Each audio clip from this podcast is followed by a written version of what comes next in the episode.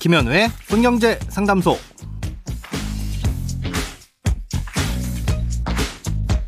새는 돈 막고 숨은 돈 찾아드립니다. 손경제 상담소 김현우입니다. 저축, 보험, 대출, 연금, 투자까지 돈에 관련된 고민이라면 무엇이든 맡겨주세요. 오직 당신만을 위한 맞춤 상담. 먼저 오늘의 사연 만나보겠습니다.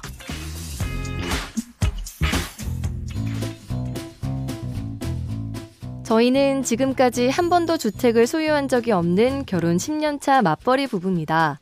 만 65이 넘으신 시아버님과 작년부터 함께 살게 되었는데요. 아버님은 1주택자이십니다.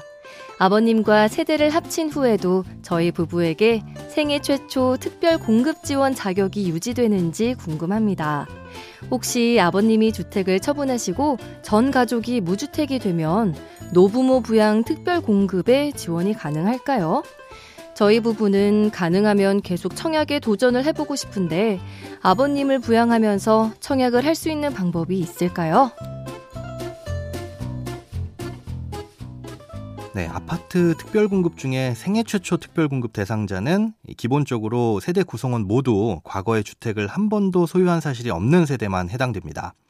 하지만 예외인 경우들이 몇 가지가 있는데요. 이 중에는 만 60세 이상의 직계존속이 주택이나 분양권을 소유하고 있는 경우에는 신청자가 주택을 소유하지 않은 것으로 본다는 내용이 포함되어 있습니다. 현재 시아버님의 연세가 만 60세 이상이시니까 여기에 해당이 되시겠죠? 따라서 아버님이 세대에 포함되어 있는 동안에도 사연 주신 청취자님과 청취자님의 남편분 모두 생애 최초 특별공급에 청약을 넣으실 수 있는 대상이 되기는 합니다. 되기는 하는데 무주택으로 치더라도 자산을 평가할 때는 자산 가액에 포함되기 때문에 그 기준을 살펴볼 필요가 있습니다.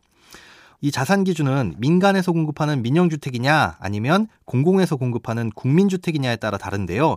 민영주택의 경우에는 소득요건과 자산요건 둘 중 하나만 충족하면 되지만 국민주택은 둘 다 충족을 해야 합니다. 참고로 민영주택의 자산 기준은 대략 3억 3천만 원 정도고요. 국민주택은 대략 2억 1,500만 원 정도인데 이런 자산 기준을 비롯해서 소득 기준 같은 것들은 매년 조금씩 달라지니까 해당 아파트의 공고문을 꼭 참고하셔야 됩니다.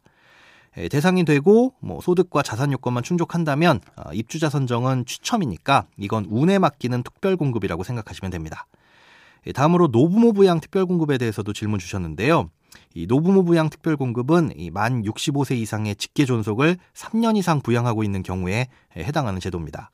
작년부터 시아버님과 같이 사셨다고 하셨으니까 아직 3년을 채우시기 전이시라 해당은 되지 않으실 겁니다. 근데 이 노부모 부양 특별공급은 이 생애 최초 특별공급에 비해서 공급량이 3분의 1에서 4분의 1 수준으로 적긴 하지만요. 이 경쟁률이 훨씬 낮기 때문에 나중에 대상이 되신다면 이걸 도전해보시는 게 당첨 가능성을 높일 수 있는 방법이기도 합니다. 단 생애 최초 특별공급은 추첨을 통해서 입주자를 선정한다고 앞서 말씀드렸지만 이 노부모 부양 특별공급은 일반 공급처럼 대상자 중에서 순위순차제나 가점제를 그대로 적용합니다. 무엇보다도 노부모 부양 특별공급에서는 이 부모님이 주택을 소유한 경우에도 유주택으로 보기 때문에 이 주택을 처분하셔야만 그 대상이 될 수가 있습니다. 주택을 처분한 후 경과해야 될 기간 같은 건 따로 정해놓지는 않았지만요. 이 민영주택의 가점제에선 무주택 기간에 대한 점수가 불리하게 매겨집니다. 그래서 사연 주신 청취자님의 경우엔 국민주택에 청약을 하실 때 조금 더 유리한 제도라고 할 수 있겠습니다. 정리하자면 청약통장 납입 금액이나 횟수 혹은 가점제에서 불리하다면 운에 맡겨보는 생애 최초 특별공급이 유리하겠지만 이땐 자산 요건을 넘지 않는지 살펴보셔야 되고요.